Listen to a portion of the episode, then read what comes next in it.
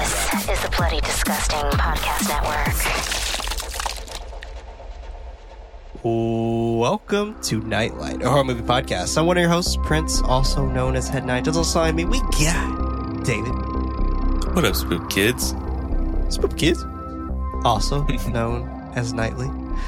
On the other end there, we do not have Freddy. Freddy is actually still kicking the, the bucket, kicking the can. I don't know. These are words I'm making up at this point. Down, I don't know. Like down the street. down the street. Down the street.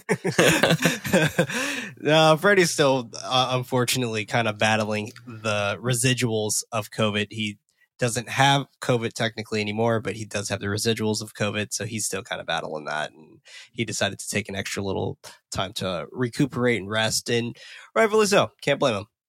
But with that being said, we are still a group of knights with an absolute love for film and a passion for horror. This is a podcast that takes a different horror film to break down, discuss the ultimate question why horror? So hit the lights, sit back, and let the darkness envelope you. If you like that and want extra horror content, head over to patreon.com slash nightlight pod. That's not with a what? Yay. That's right. Now, keeping things going with our I ain't afraid of no ghosts month. with an absolute this okay let me preface this first. This is my first time watching this movie.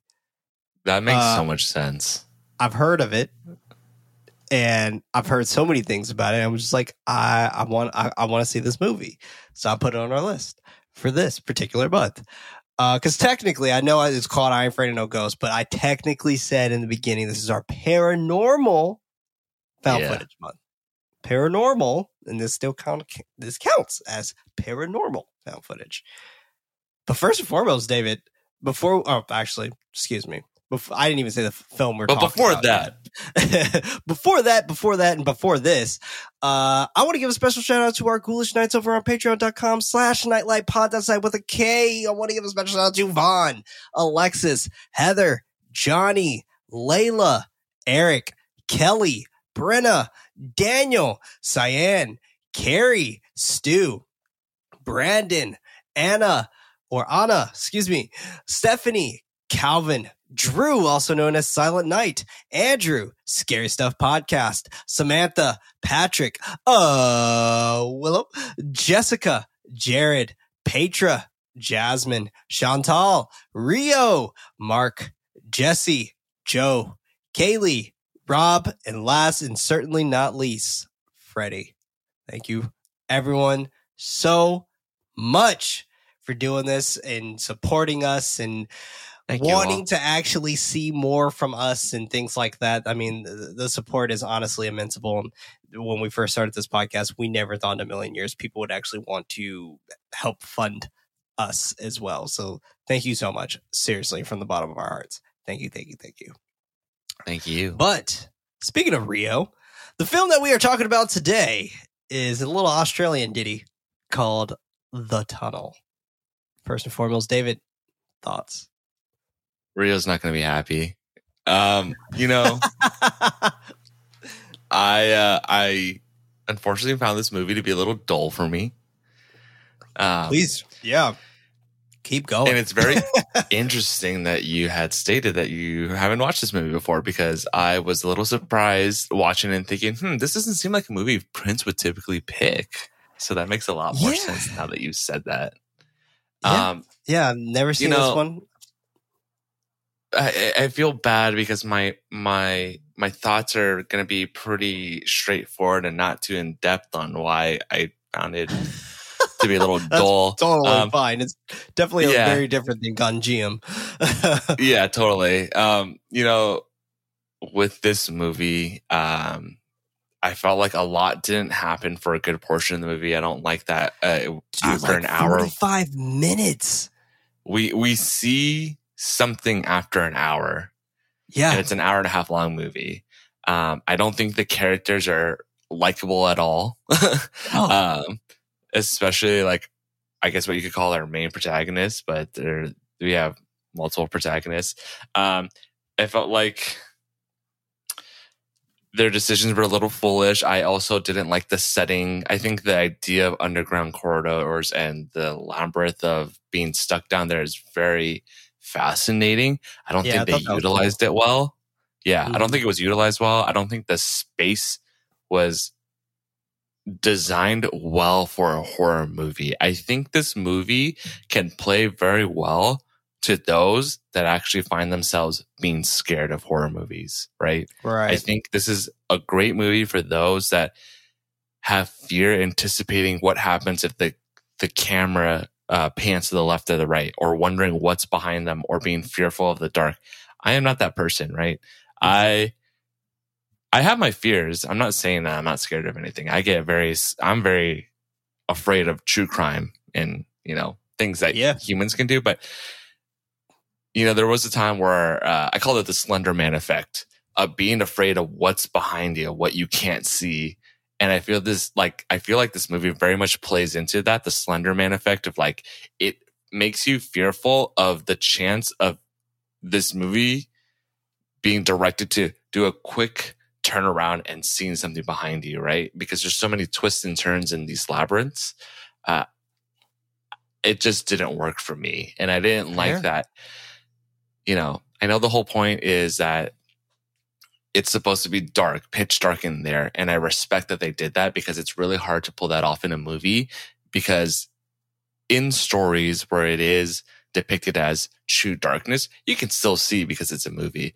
But this Mhm. very much did feel like um, a couple of people I knew went through some abandoned underground tunnels and took a camera, and it felt very realistic in that sense. And you know, on Yeah. paper that sounds great, but in execution, not so much. I felt like I was watching a lot of nothing the whole time. A lot of like walls and people's shoes and picking up the camera, and it just And- wasn't doing it for me. Yeah. No, that's and it wasn't as satisfied ending as as well. Sadly, Even though one- of them died at the end, uh, after they were fair points. Very, very fair points. Um, I enjoyed this movie. I wasn't like in love with it, um, or anything. I enjoyed it, um, for what it was. But I agree with a lot of the things you're saying that this movie did take a lot, and I mean a lot of time to really, really get started. I'm just like, fuck. Like we didn't Yeah. need 25 to 30 minutes of a setup of the, of her having to try to get this guy to come aboard and all this other stuff because there wasn't much payoff from that. Um, we didn't need the whole concept of uh, of them being journalists and and all of this and that. And like granted yeah I, that is the basis of the story right? Like them being journalists and um them having to get this story on some fucking water recycling thing. Um which I, I was thinking about it when I was when I was watching this. I was like, that doesn't sound like a bad idea. Like you're recycling water that isn't being used, and you're recycling to, it to be used. Like that, totally. that doesn't sound like that that bad of an idea. I mean, Grant, I'm not from Australia, so like any Australian folk who live on uh North South Wales or uh, New South Wales, excuse me, um, NSW, please let me know. Like, is that a bad thing? Like, I like is recycling water bad there? Like, I don't know what's like. I don't know. Um, so like to me, I was like, th- this doesn't sound like a story that someone would care about. And I guess the the whole concept was the fact that the homeless people, you know, like I, I don't know, but I think what would have made this movie better if they would have had actual homeless people in the tunnels too.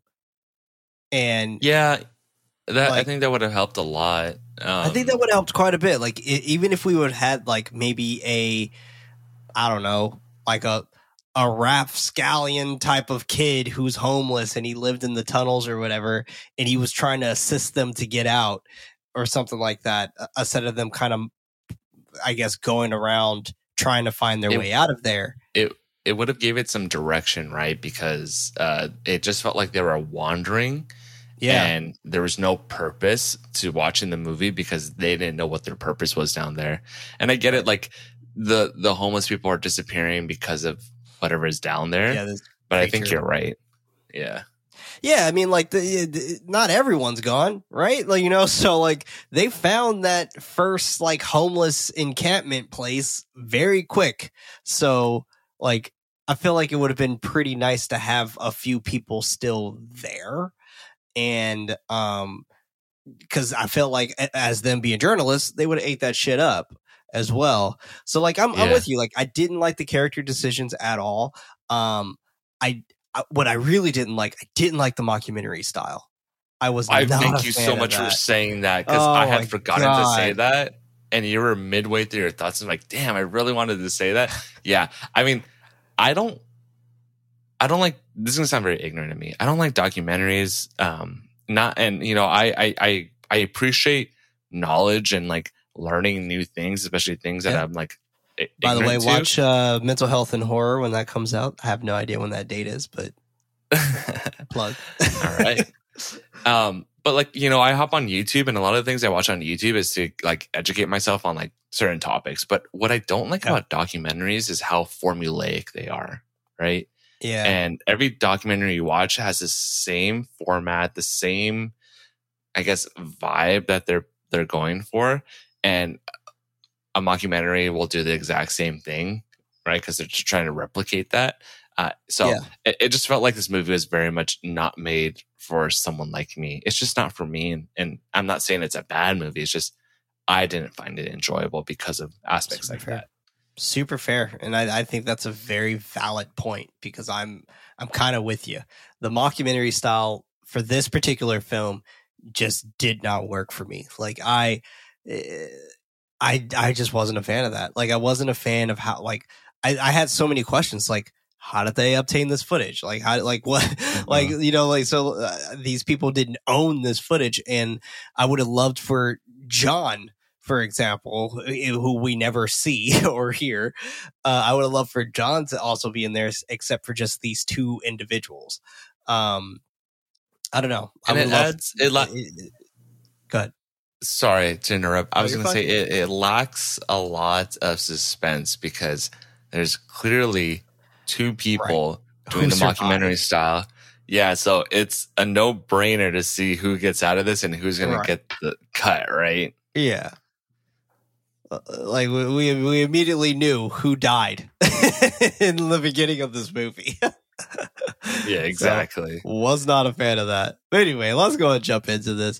The Tunnel, Let's it. directed by Carlo Les- Le- Ledesma. I think that's right. Ledesma. Released May 18th, 2011, with a runtime of one hour and 30 minutes and a budget of $135,000, which surprised me, actually. Um, Yeah. No box office found and a rating of 100% on Rotten Tomatoes. Very surprised by that. Again, this movie's not for me, but like 100%. I, I, that's a, Technically, it's only seven people who reviewed this Okay, movie. so I, I did it. Okay, so I was gonna ask, but then I didn't want to come off as a jerk because in case there was a plethora of reviews. But I'm This glad you movie is- mentioned it. th- a lot of people love this movie. A lot of people love this movie. And I, like I said, I enjoyed it for what it was. Will I watch this again? I don't know. Maybe. But like, I'm not going to ever seek this movie out. Uh, it, it doesn't have the same resonance that Gonjiam had on me, that Paranormal Activity had on me, two other Yeah. films we've covered, um, on this, uh, in this month. But I just was like, you know what? The tunnel, I don't hear anyone talking about this. I've never seen it. Why not we talk about it? Yeah. So that's what we're going to do. Because we open with the text saying, quote, the following film depicts events that occurred on October 2007. It contains official police ev- ev- evidentiary material. Several persons involved in these events declined to be interviewed. No, dude, not several people. Fucking everyone except for two. Like, like everyone Yeah. except for two people declined. And I felt like that was such a bad move.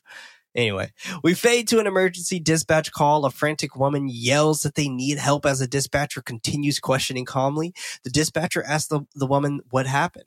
She frantically continues that they are on a platform, uh, one inside the station. Um, pleading for them to get there, crying that her friend is dying and bleeding. The dispatcher tries to calm her down, asking for exact coordinates on where she is and what's happening. The woman continues to cry that she doesn't know, believing that they are inside the station and something took their friend.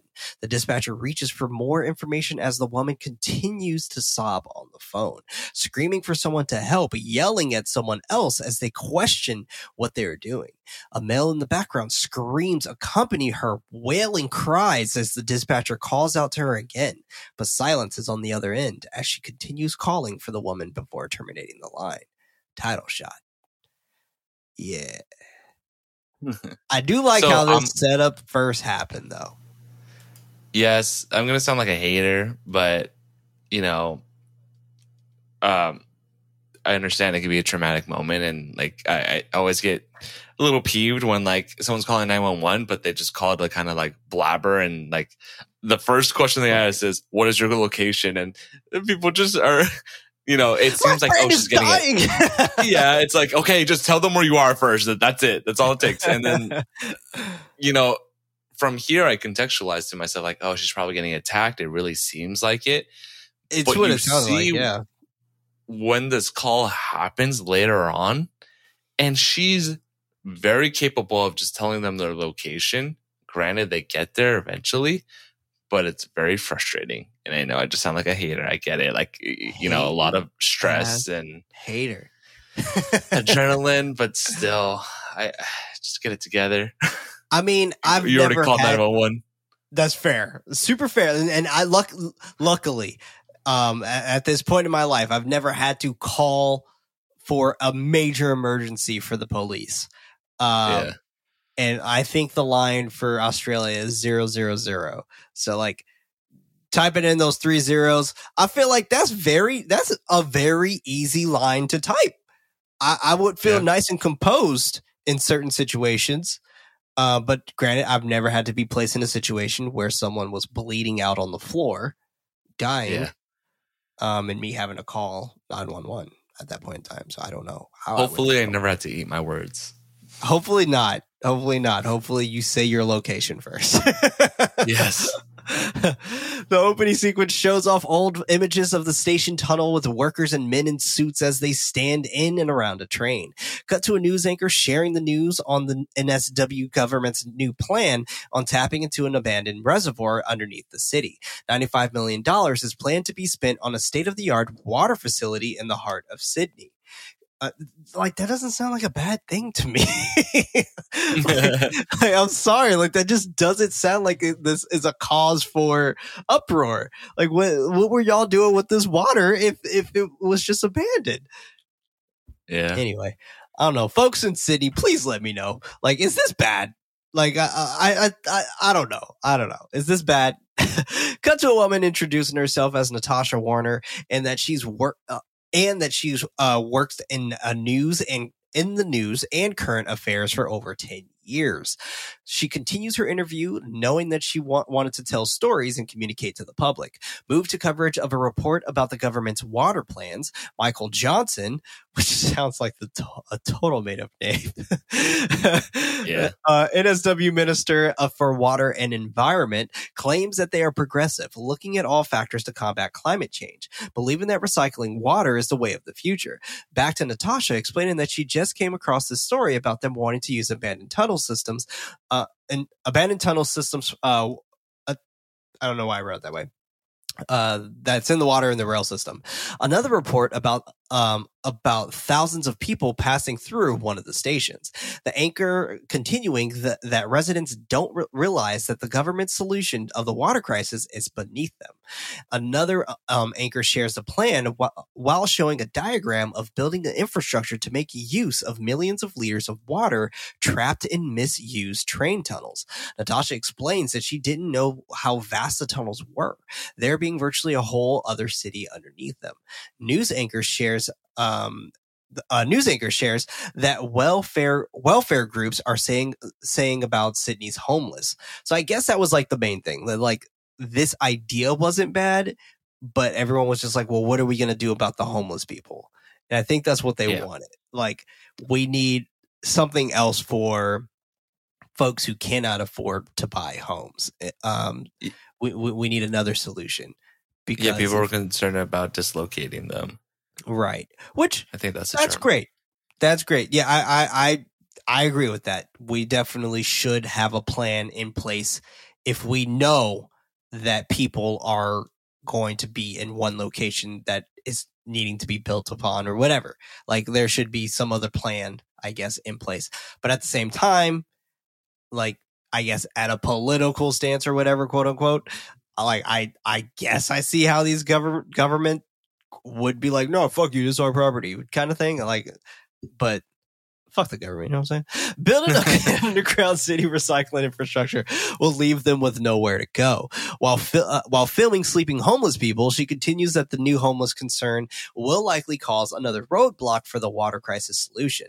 In footage of CB's of CBZ News showing off Las Vegas, the Mail anchor reports that hundreds of homeless were evicted from underground tunnels, causing a PR nightmare.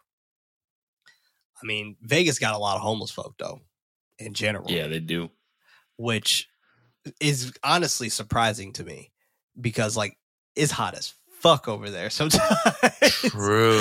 and I'm like, like, Where are you gonna bro." go? You, you gotta walk through the desert to get out, right? I mean, shit. I, I, so uh, now this is a part of the, the crisis that we have going on here because as some folks may know, San Francisco has an incredibly high homeless issue, incredibly high, and drug issue. But with us having this issue in San Francisco, a lot of these people were just shipped here f- from buses that their governors Oh. have given them. Yes, or not governors, but their their government, I should say. Um, but they're like their council and things like that would give them bus tickets to just come to San Francisco. Damn, I It- did not know that. Yeah, it's fucked up. It's super fucked up. Um, and another thing that they've been doing lately is they've been giving them plane tickets to go to Hawaii. And they've been dumping them off on like the big island and Oahu and stuff like that. That's so fucked up. But then, It's like at the same fucked. time, like you know, I wouldn't imagine someone's gonna deny that, right? Right. So they- I mean, it's, it's, They're literally like, "I will pay for you to be someone else's problem." Right. And this is something we can talk Yeah. more in the MidKnight Hour about because like this is fascinating shit, but I I I wish more would have came out of this, I guess.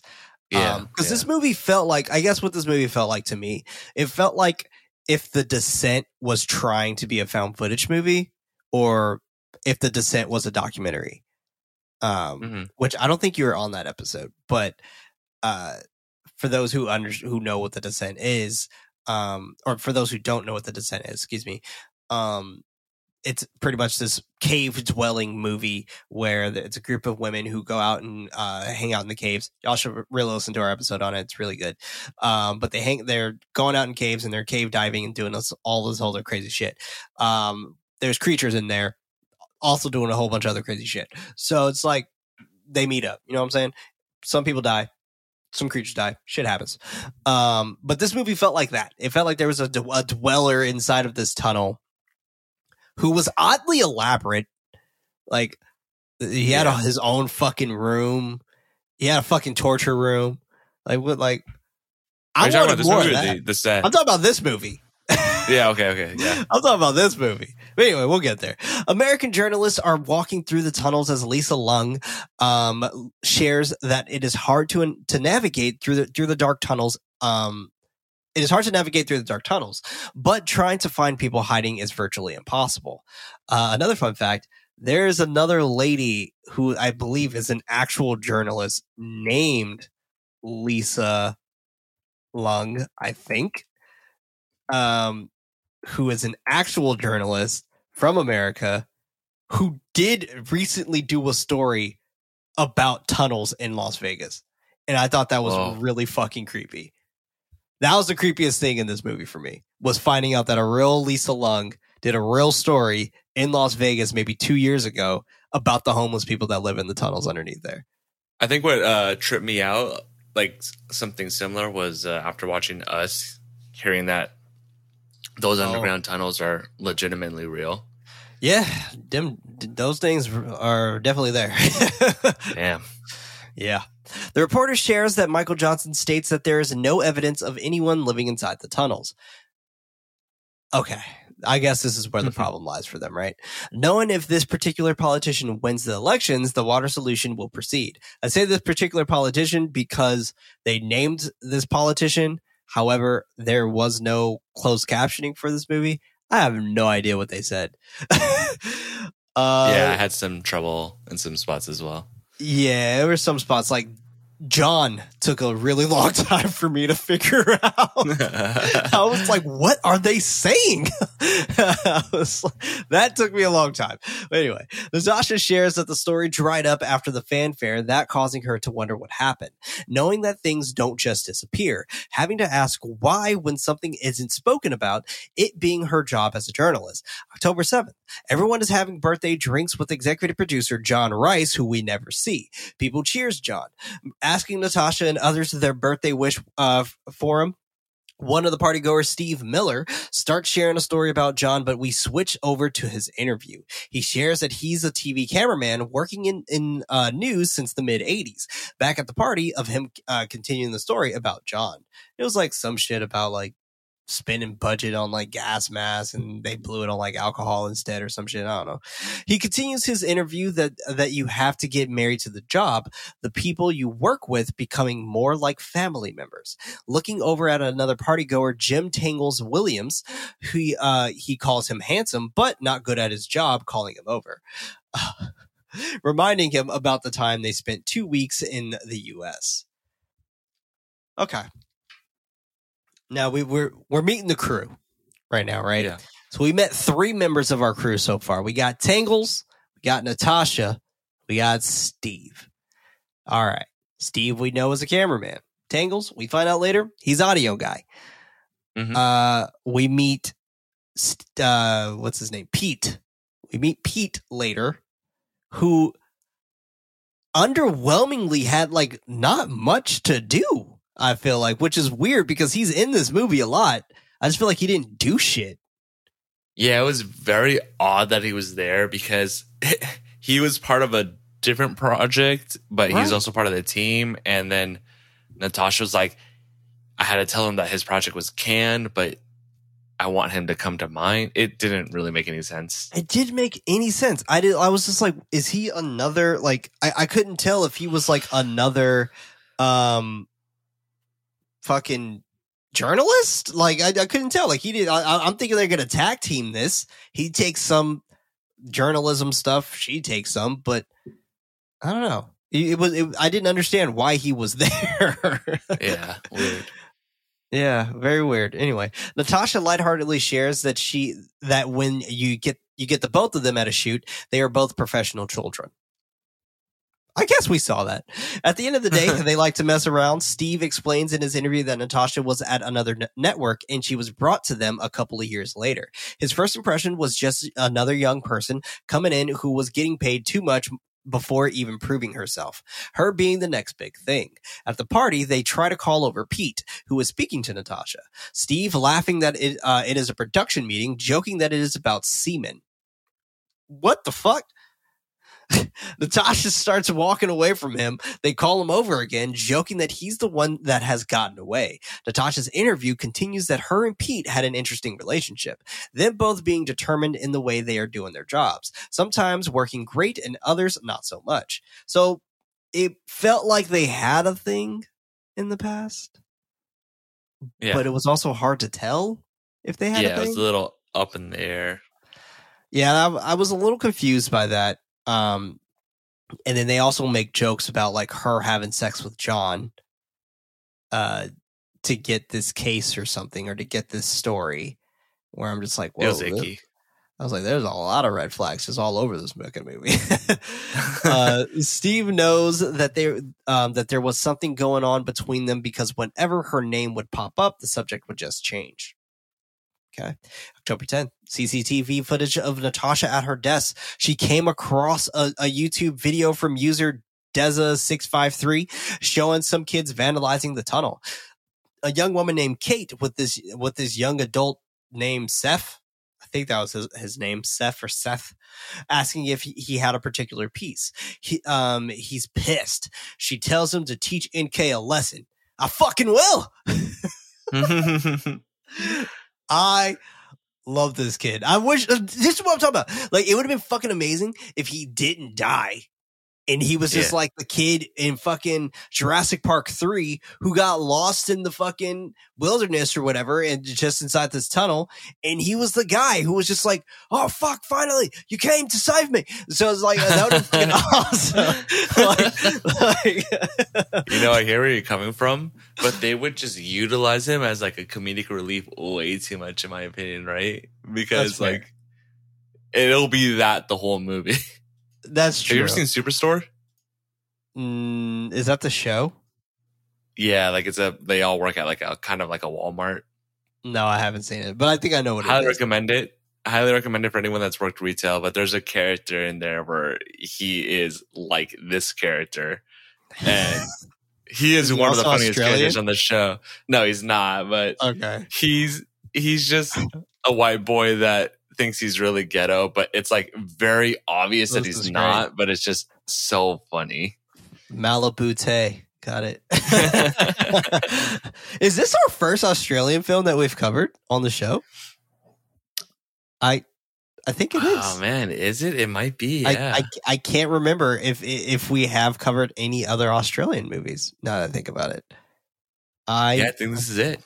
I think this is it. I think this is this is it. Yeah, I'm not too sure. Huh. Cool. All right. Well, shout out to Australia. I mean, did this movie make me miss Australia? No, not really. But like the but like eh, I do miss Australia, but this movie did not make me miss Australia.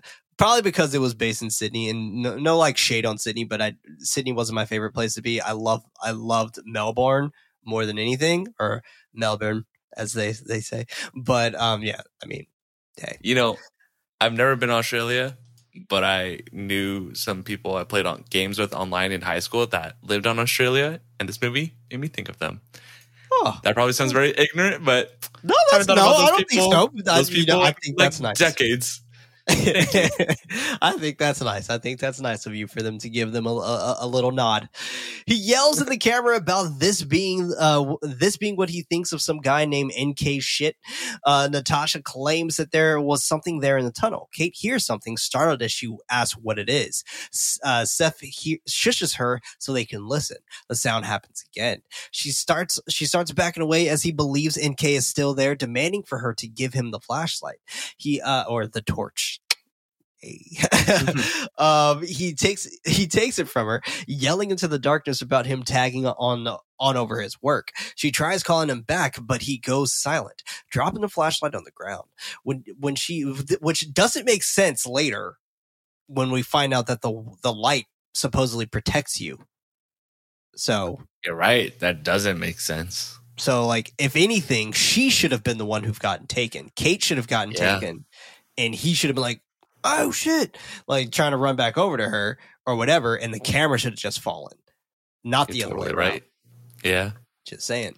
Uh fucking con- continuity error.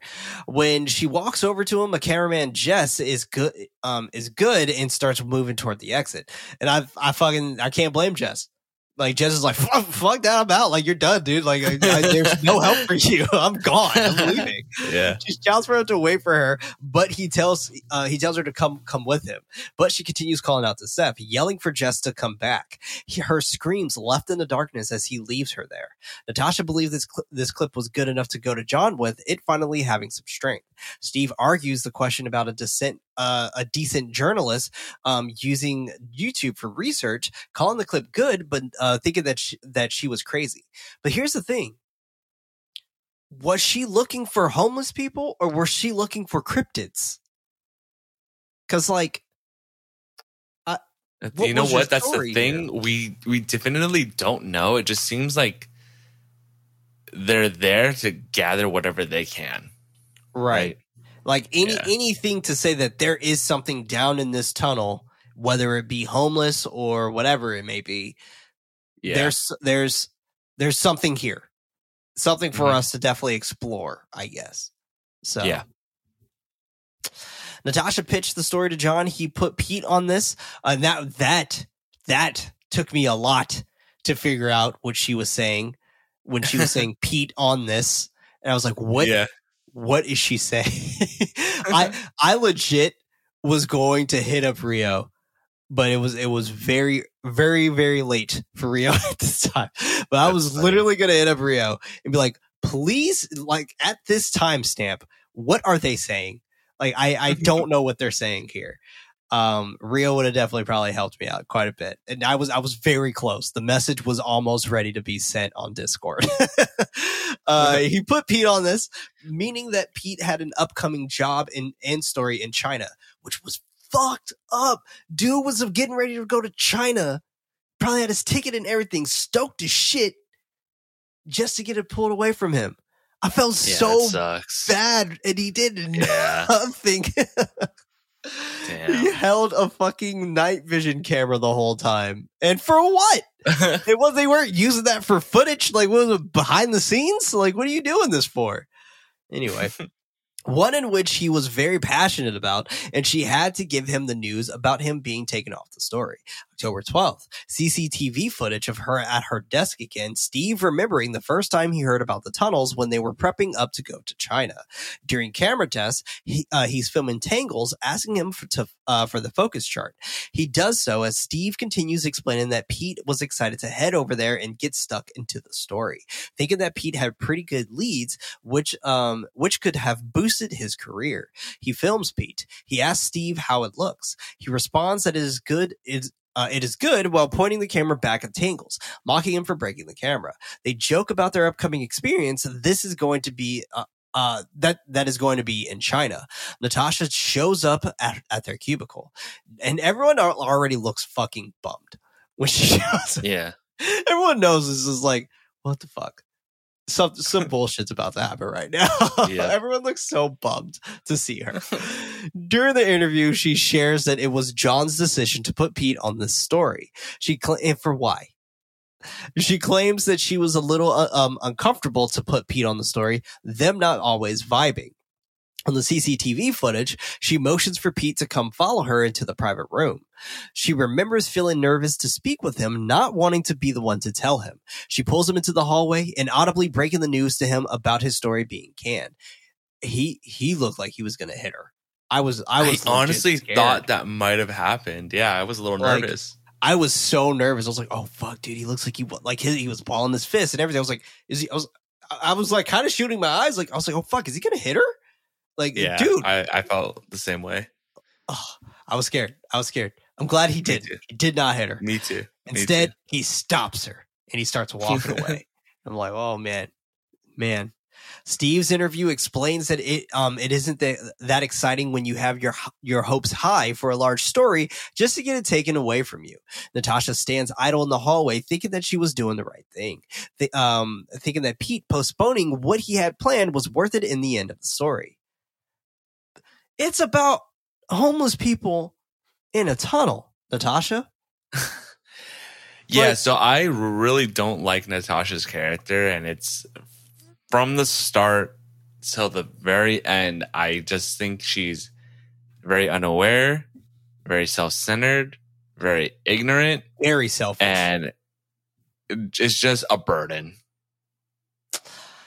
dude I, you know i agree and i don't want i and, and I, I don't want to like shoot her character down but like at the same time i was just like his story in china we have no idea what that story was we don't know what the fuck was going on in china and we'll never know because pete's uh fucking didn't go but like with pete supposedly going to china uh, like how how can his story be diminished for your story when we know your story? It's not that exciting. Not only that, but like Just saying, he didn't do anything for he, he didn't do shit. this mean, he investigation or whatever. I guess he explains later, and we'll go. We'll co- we'll come to this, but I'm going to say it now. He explains later that he was sent there. He was put on this story to mainly watch her, which sounds Yeah. like bullshit. Because if you were watching her, you did a terrible job at it because you didn't double check with John to see like, hey, like you you cool with us going in the tunnels? Like we don't even got a permit. Like you you good with that? Like the fuck? Many No, that would have been the right? first thing I would have I would have done. Yeah. But whatever. I guess Pete was just very trusting. Uh, a little too trusting sometimes, I guess.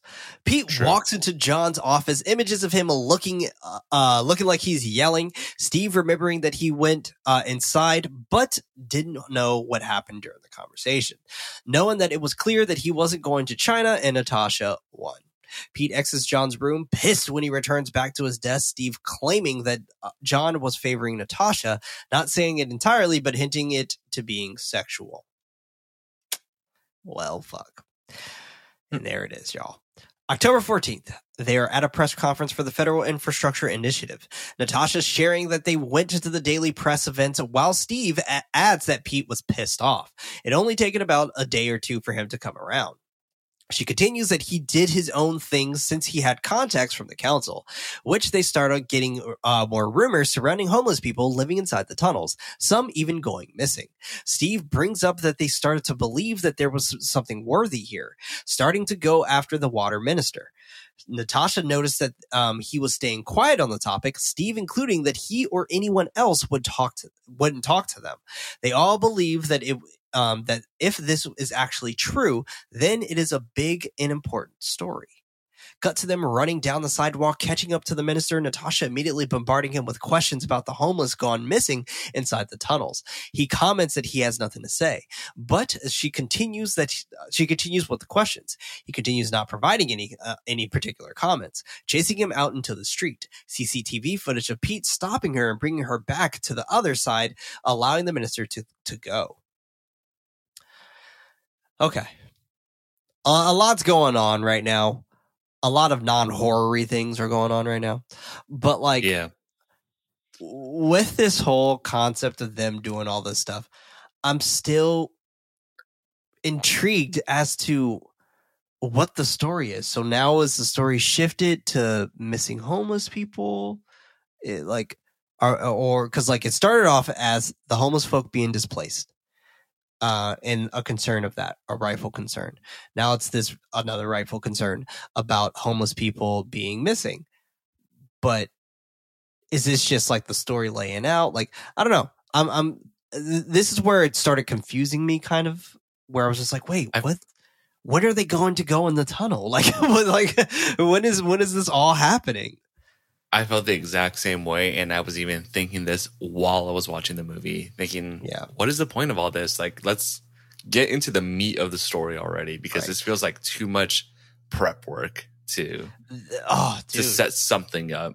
Yeah, I you know, this was some people will call this a slow burn. I I call this a fizzle out in some ways. Like cuz I Yeah, it didn't really it it it got to the point where I'm just like it had me say finally like when it Yeah. happened.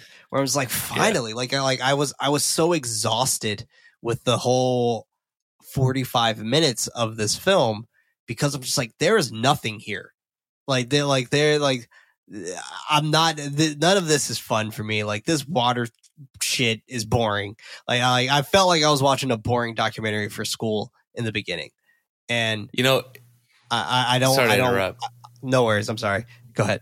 I I just wanted to jump in really quick, and then you can finish your thought. I didn't realize you're gonna say more, so my bad. But I, Oh, it's 2011, right, for this movie. I, I wonder if they were inspired by District Nine, came out in 2009, and I wonder if they were trying to go like down that approach. They saw that that was very successful, and I wonder if they were trying to do something similar, as far as like the aspect of it feeling.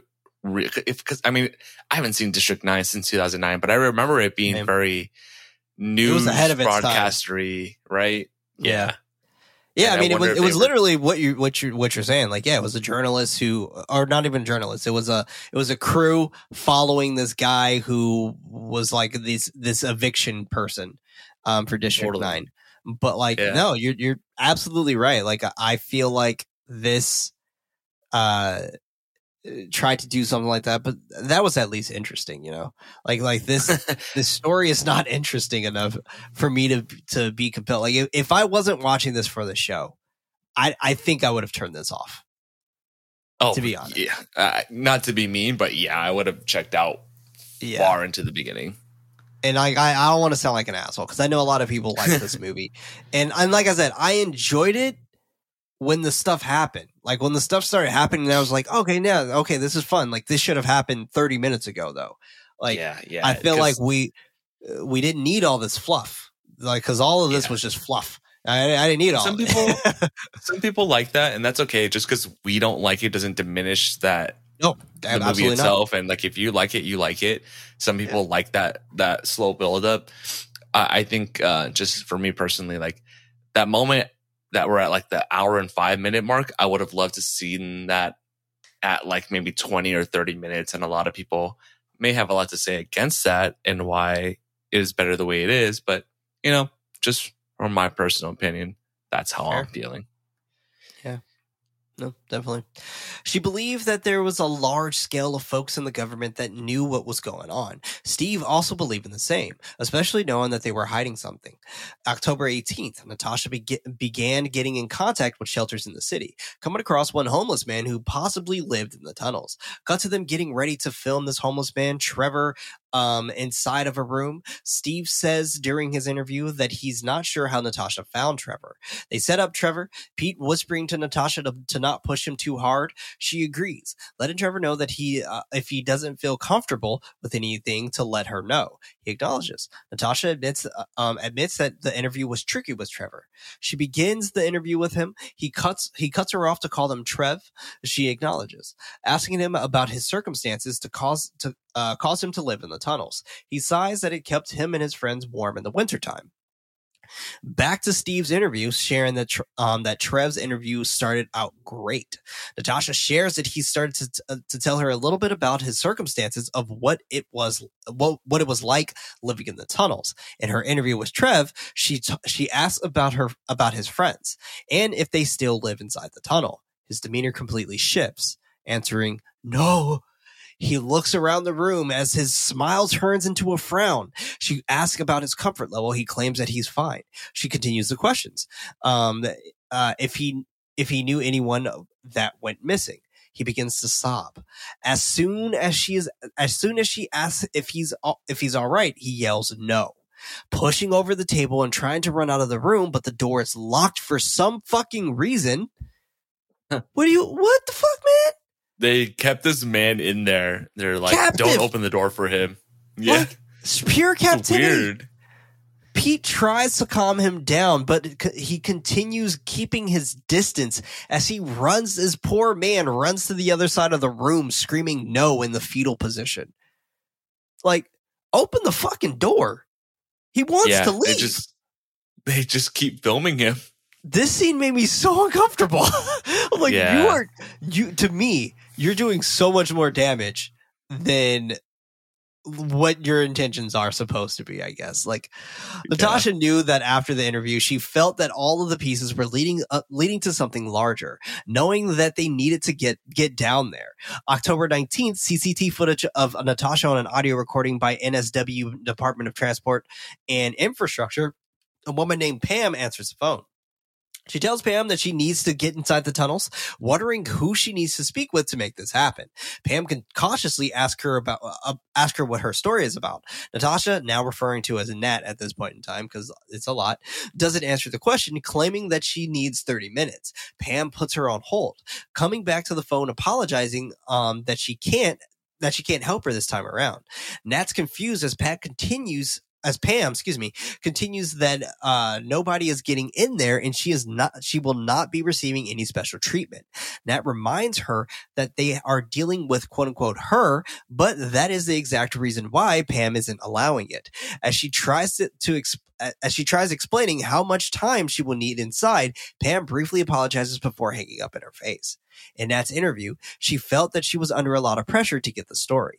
And at the time, she thought uh, she was tr- just doing her job.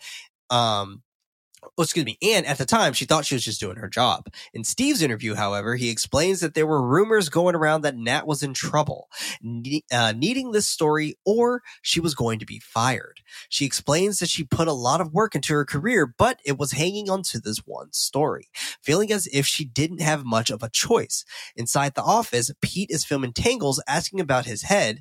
Tangles compares himself to a shark. Quote, as long as he keeps moving, he'll be okay. Unquote. Pete uh, turns on the turns on the night vision, claiming that this will this is what he uh, he looked like last night. Steve comes into the cubicle, laughing about how how he got the camera from the network.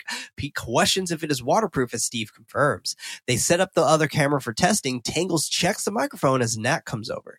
Pete asks her uh, about her permit. uh, About how how the permit went, she admits that she wasn't able to get the permit sorted, but John has them covered. Okay. Now that was very long winded, mm-hmm. but I need to talk about this. All right. First things first, let's talk about Nat being in trouble. Nat being Okay. so in trouble to the point where she gets this man, Pete, kicked off his fucking story that he really, really wants to be a part of in China. I mean, no wonder you're in trouble when you're acting like this.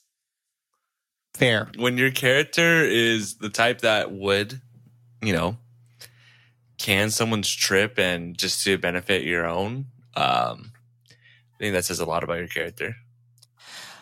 I agree. I agree. Yeah. And second thing I want to bring up. Why does Steve ha- or why does fucking Pete have this fucking camera? what is the fuck is the point? yeah. What is the point? I agree with you. The fuck is the, like? Obviously, the the main point is to move the plot along to get fucking spooky shots of this creature with night vision. But like, Yeah. what the fuck? Besides that, what you got this camera for, man? you're right. You're right. Ah, oh my god. Oh. All right. The only person I do like in this, I'm not gonna lie though, I do like Tangles. Yeah, me too. I, gotta like Tangles a lot. I, I do like Tangles. Um, I, I, I like his personality, but uh, I, I, I, I don't know. I wish we didn't have the setup that he was just this major prankster. I guess in the beginning, but like I get it to make it seem like he's pulling a prank on them a little bit later, but I didn't get that vibe. Everyone felt very serious trying to find him they didn't they they didn't feel like everyone was just like ah he's fucking with us you know like ah he'll he'll come around kind of thing it, it- everyone felt very serious looking for Yeah. him so I mean, know. yeah, it's. I, I think there was a, a moment where Nat was thinking he was joking for a bit, right? right But I don't know, time and place, in my opinion, especially like with like how long he was gone for.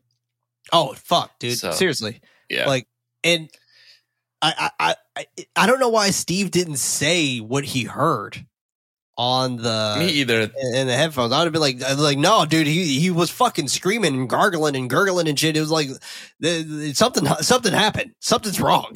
like something. Yeah, I also felt the same way. I was like, why would you just not state that information? he didn't say And shit. He was just like just felt like he just started looking for him. He was like, oh, what the fuck? And then he's just started running tor- towards that area. But Yeah.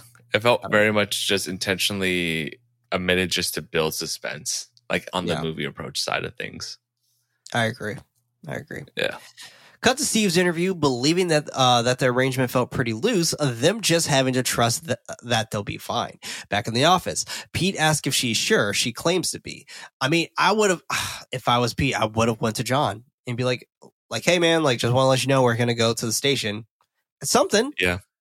Like, Just damn, con- I mean, like, yeah, like just to being confirm, put on a project and not like not confirming shit. confirming or even speaking to the person that you report to. That's just so odd to me. Yeah, that was weird. Uh, like Yeah. it's just I wouldn't have trusted shit. I would be like, okay, well, let me at least let him know that like we're gonna be leaving soon. Like, Totally, like, yeah. 'cause- 'cause they said that they were gonna leave that night or something like that. So Mhm. I don't know. He asks her when uh, when they can go. She confirms that they can go tonight. He quickly checks in with Tangles and Steve if they are good for the tunnel crawling for tonight. They are all in. Nat continues looking uh, slightly nervous as we move back to Steve's interview, explaining that it is their job to film it, not their job to question it. October 20th. 10:34 p.m. Government CCTV footage of them walking in, into the station. Cut to uh, cut to us on Steve's camera with Nat in front of the crew. They are all called back to, uh, by a station worker, needing them to come back the other direction since they are entering a restricted area. Pete explains that they are just filming for about 30 minutes and will be out will be out of their hair shortly. The worker asked for a permit. Pete asked for one from Nat. She goes over to uh, speak with the worker, explaining that they have permission to be filming. She goes back over to Pete, asking how much money he has in his wallet. Hey, it's Kaley Cuoco for Priceline. Ready to go to your happy place for a happy price? Well, why didn't you say so? Just download the Priceline app right now and save up to 60% on hotels. So, whether it's Cousin Kevin's Kazoo concert in Kansas City, go Kevin, or Becky's Bachelorette Bash in Bermuda, you never have to miss a trip ever again. So, download the Priceline app today. Your savings are waiting. Go to your happy place for a happy price. Go to your happy price, Priceline. What? yeah. I and I, I do like this because of what they were saying. They're like, it's not a like we don't live in a third world country. Like this is not going to work. like, Yeah. his, his face drops, but the CCTV uh the CCTV footage shows him dig in his pockets um and her- and uh, pull out some money. She goes back over to the worker, trying to hand him the money. As a group of men claim that this isn't going to work. They were right. Because the worker calls them all back that it is time for them to leave. The worker escorts them down the east public entrance. Nat explains that they decided to find another way inside, with or without official assistance. There's footage of them finding a maintenance gate. Nat pushes on the locked gate, trying to relieve the slack to enter. Pete questions if she's sure that John has this story. She chuckles that she is sure. No, you're fucking not. Like, are you serious? Like, if you see this person going up to do some illegal shit, it is no fucking way your boss signed off on this. No Yeah, way. Totally. Like, you know how much trouble that fucking news place would get in, like, get in? Like, they would, they would be in so much trouble if they Uh, knew, yeah. like, like their film crew fucking broke in to this Yep. tunnel through the maintenance shaft. Come on. No way. No way. But anyway. Um in Steve's interview, he felt something uh, wasn't right and he began covering for each other. Um filming everything filming everything there to protect themselves if something went wrong. Okay, so we th- I do like this because we do get our establish of why they are filming. Right? Um him filming mainly to cover his own ass cuz he's just like just I'm filming to let you know like this was not my fucking idea. This was Nat's idea and I'm filming so I can do that. So, yeah. She continues trying to open, the, or, or excuse me, providing uh, this evidence that uh, it wasn't any of them, but Nat that continued to have them go further. She continues trying to be to get the get the gate open a bit further. Pete handing her the camera to allow it to go even to allow him to just push it forward.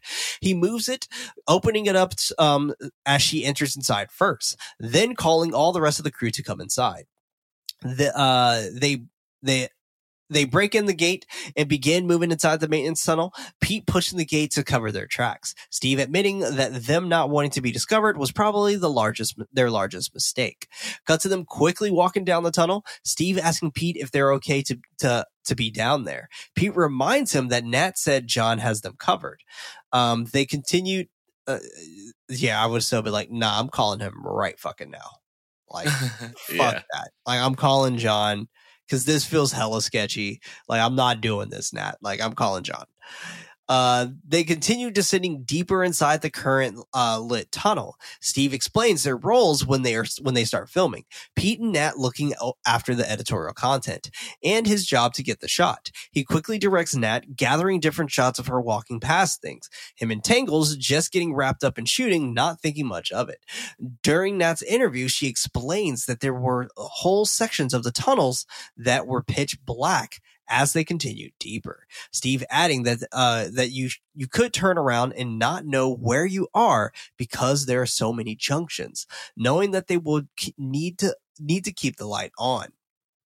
They uh they walk in the darkness for a bit. Steve asks Tingles to check on his light. Tingles does so, turning the light onto his face. The whole crew laughing at his reaction before they gather the rest of the lights and continue further into the tunnels. Nat shares that Pete sourced a map of the tunnels, but the further they got in, the more they release that um that it wasn't ac- that, excuse me, the more that they realize that it wasn't accurate. You know, that I wish they would have hearkened more on that too. Like I, I wish we'd have just known that the map was completely off a lot sooner hmm because I feel Yeah, like that would have really added more of the of like the dread aspect to this. Like, oh fuck, they're lost kind of thing. Yeah, I think you're you couldn't say it better. It needs to be set up a lot earlier on, and and it invokes that feeling of loss if you know that ahead of time. I agree. I definitely agree. Throughout the throughout the movie, I kept thinking, why don't they just turn back and go back the way they came, right? but uh, it kind of took me a bit to realize, like, oh, it's very much a labyrinth because they run into dead ends and things like that. Yeah, because we find out we find out soon that there was this was also used during World War II as well. Um, so it was built inside of there. There was more sections built inside there, I guess. But I don't know. This was I'm with you though. Like I w- I wish we would have had a scene of them turning around and be like, wait, like where where the fuck are we? Kind of thing. Yeah, But yeah, we didn't really get that. Like everyone kind of seemed like in some way, some capacity, they're just like, let's keep moving. We'll get out eventually. Like, you know, like, I don't know. Um, there being whole sections of the tunnel that weren't there. They stop to check Pete's map. He points in a direction that he believes they will start heading through. Nat explains that her impression um, her impressions was that the tunnel was a lot more vast than they expected. They peer down the huge tunnel corridor. Pete trying to uh, trying to make them um low key. Everyone blown away by how massive it is. Shots of Nat walking deeper, Steve admitting that it was it wasn't difficult to get great shots. Quick cuts to them filming different surroundings, including graffiti that um has helped me painted on the wall. A train pass passes by. Tangles having them stop for a moment due to the sound. Nat found the the history inside the tunnel to be incredible, dating back before World War II. Kind of want to go back a little bit. Um, actually, let me finish this really quick. Um, it it um it it to be used as an underground rail system, but in World War II, it was used as an as air raid shelters. They continue fighting an old bathroom. Nat beginning her journalistic speech, explaining that she's standing inside an old old air raid shelter that was created for soldiers um, that stay for long periods of time. She goes over the various rooms that, um, that were used for training, the rooms being reused for different purposes, including the water recycling that's happening currently. The crew continues walking, coming across a prior homeless encampment, bel- um, belongings everywhere. Nat hands over the flashlight and preps up her, her preps up herself for her next segment. She shares that they've been walking less than an hour and already coming across the space. During this, um, her interview, she found the proof that she needed that people were living down there. She continues during her segment that there aren't any signs of current occupants, but it proves that the minister's prior suggestions are incorrect. They continue moving. Nat going under, going down a ladder. Tangles is staring out something, staring out at something with a strange look on his face. Steve asks him what's up. He suggests that it's nothing while cracking a joke about his weight. A loud bang below, they immediately check on Nat, for, uh, making sure she's all right. She claims to be Pete, letting her know that the, uh, that they already have some evidence. Nat Nat's not wanting to call it quits right now. She irritatedly yells that she's fine.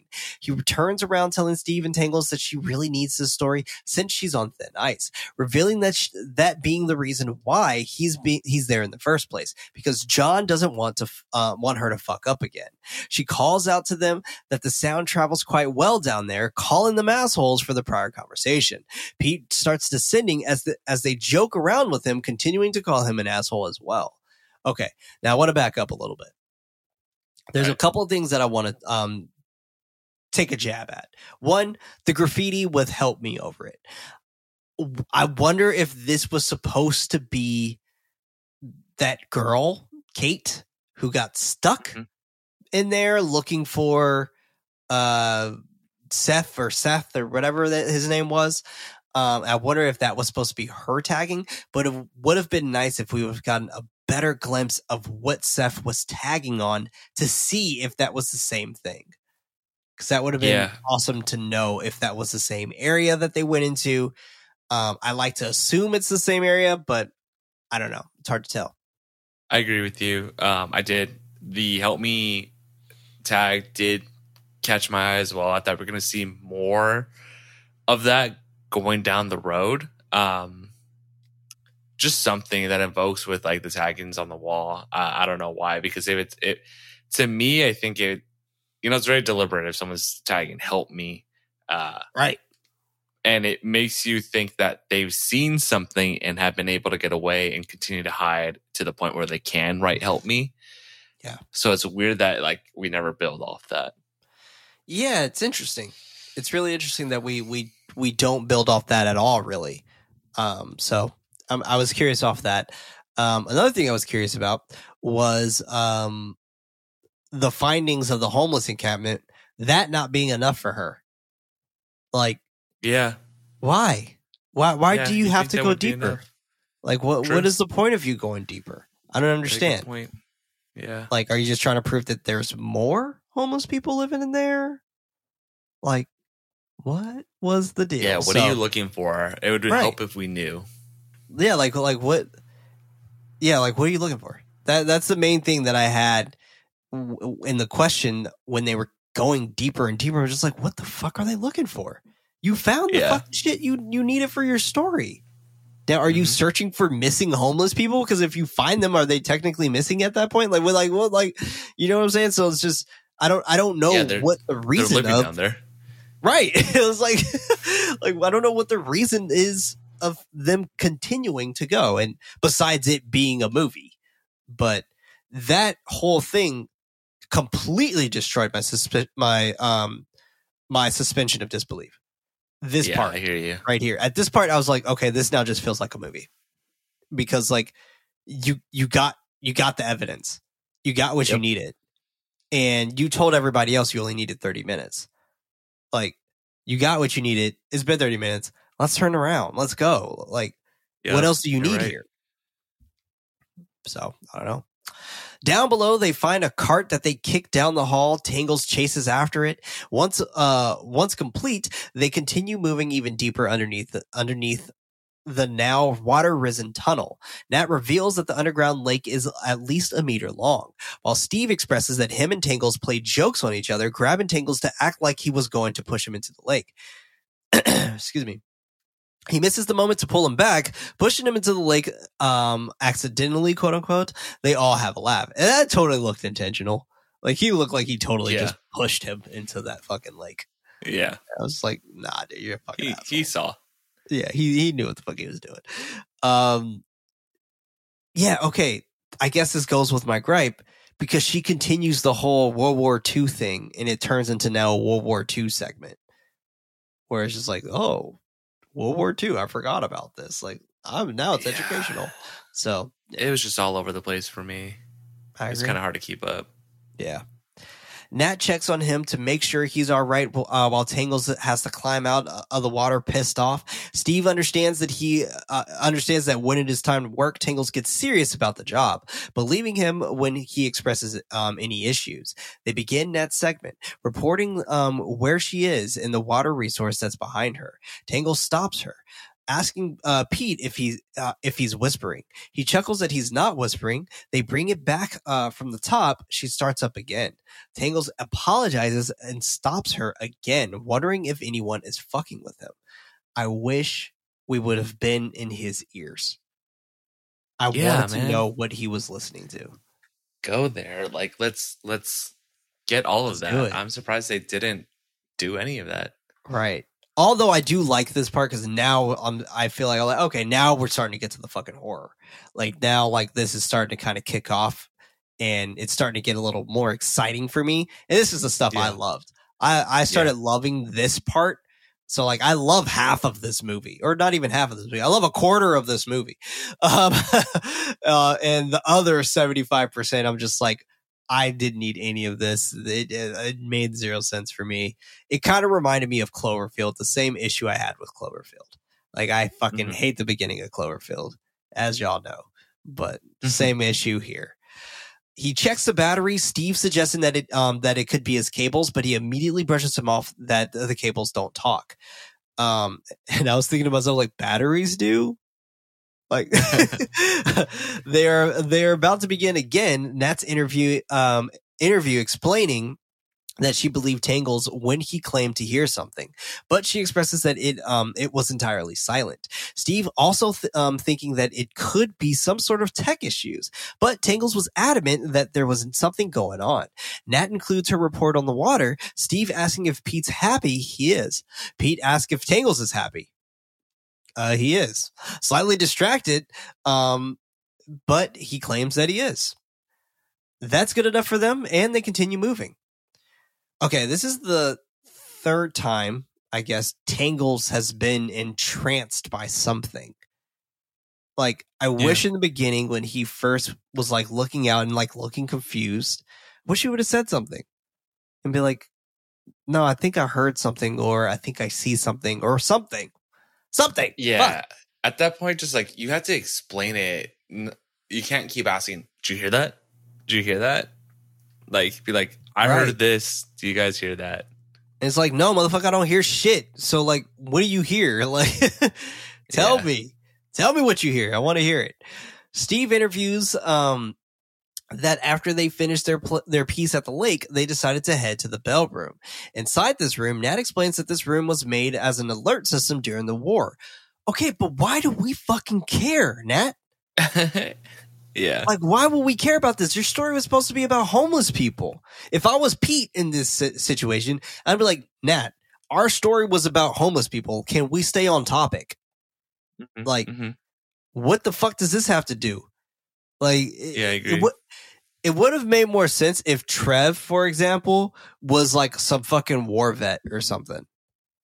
Like, Mm-hmm. granted, he was way too young to be a war vet for fucking World War II, but still, like, something, something to make this Yeah. part all make sense because, like, Mhm.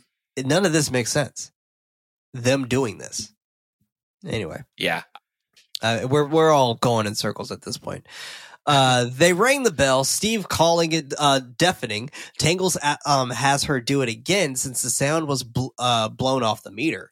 She does it again, but that is still not good enough. He wants to go down the hall, asking for Pete's permission. He allows it.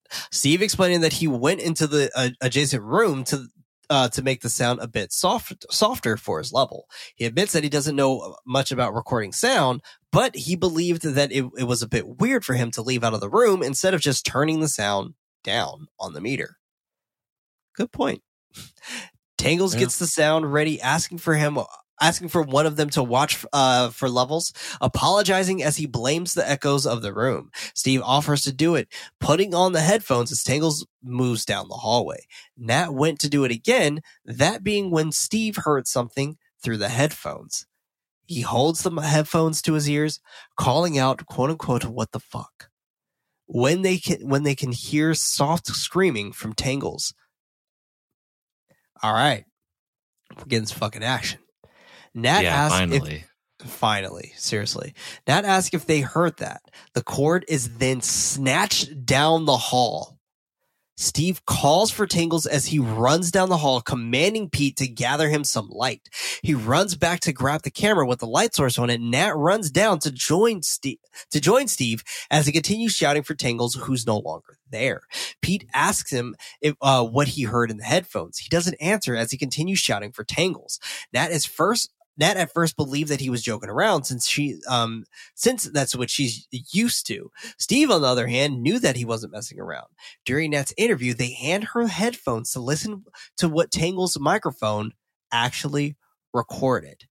As the audio plays, Tangles is left with his muffled screams as if someone was attacking him. She takes the headphones off in absolute terror. This was hands down the best scene in this fucking movie. Yeah, I was about to say the same thing. It's so satisfying because I- it, it kind of, I mean, clearly, I think everyone listening can tell that Nat bothers me a little bit. and uh, when, you know, she's going on about how, like, yeah, I didn't think much of it. My initial thought that he was just kidding, and I'm like, I, I think you can tell like when When there's a serious situation Yeah, like that and felt not quite pranking, serious. right? The way Yeah. that wire was ripped away from them was very violent. Like that didn't sound like someone was Totally. fucking choking. Totally. And then, you know, it was very satisfying to be like, no, you thought this is what happened. Listen to this. Like, you thought this was a joke. Clearly, at this point, she doesn't think it's a joke anymore. But right. I mean, it also, like, you know, she has this moment later down with very bad timing, may I add, where she like has a breakdown and she realizes this is all her fault, which it is, you know. um, she put these people in the situation, not letting anyone know that they were going down there. But like, it's true. this further reinforces like this is your fault listen to what happened and you thought he was kidding at first granted like can't really blame someone for that but still i think she's just not very aware and uh it continuously shows not to be a hater but i'm hating I mean, but no, you're right because like yeah we don't get that moment yet. We get that moment a little bit later when she realizes like, oh fuck, this is serious. Um, because like even right now, like I guess this is supposed to be them not taking this serious, except for uh Steve and Pete. Um, Yeah. but I guess Nat is just kind of like following along at this point in time. But I don't know. Back inside with the crew, they continue looking and calling for tangles as the battery on the camera goes out. They take um they take quick excuse me. They quickly gather a spare and place it into the camera. Steve, knowing that it is pretty evident that they wouldn't find anyone without light, Pete tries to reassure him that, they will find tangles as he continue frantically searching room for room. Steve only had his camera light, knowing that it it um he had about two to three hours of light. Now this is great. This is really important that he has two to three hours of light. Now this is giving us a sense of time of how long they're going to be down here for. Yeah Pete and Nat um, stops him asking for the whereabouts of his kit. He answers that it's back in the bell room. Pete, knowing that the rest of the lights are, are with it, them needing to go back. They rush back into the bell room.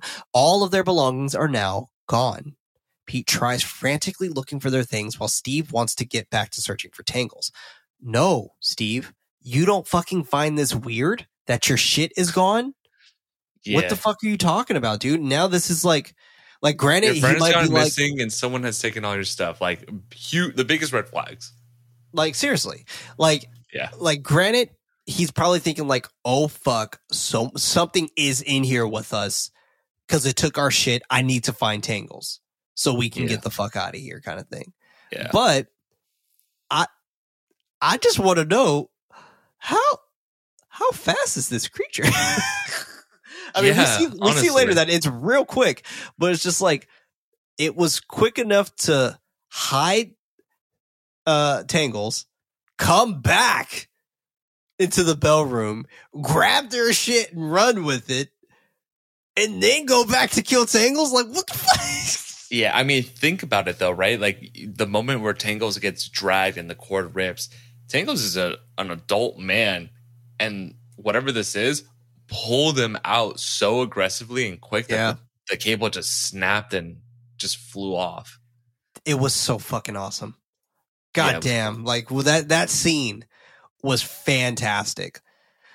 Pete hands the camera over to Nat so he can check the map. He searches it, and according to the map, it loops back to around to the bell room. Steve wants to split up, but Pete vetoes that immediately since um that's their only source of light. Yeah, you dumbass, what the fuck? Steve has two more left and he springs into action. Pete screams for his name, causing him to stop and turn around, explaining that they um that they can't just run around here and they need to stick together. Steve yells for him to keep up then, then springs back into action, frantically searching for Tangles as he screams for his name. They search through the halls, Nat thinking that Tangles is messing around, but Pete knows that he wouldn't do it for, for this long. She wonders who took their stuff then. He rationalizes that it could have been the homeless or, or junkies. Steve shudders as he sh- uh, shares that um, he heard, quote unquote, it, not knowing what it, it quite was. Pete asks him uh, what it was, but they continue moving. Nat shuts the camera down as they continue into the maze of, of the tunnels. Back on, they uh, make it to another room. Steve taking a bit of a break as he, as he places the camera down.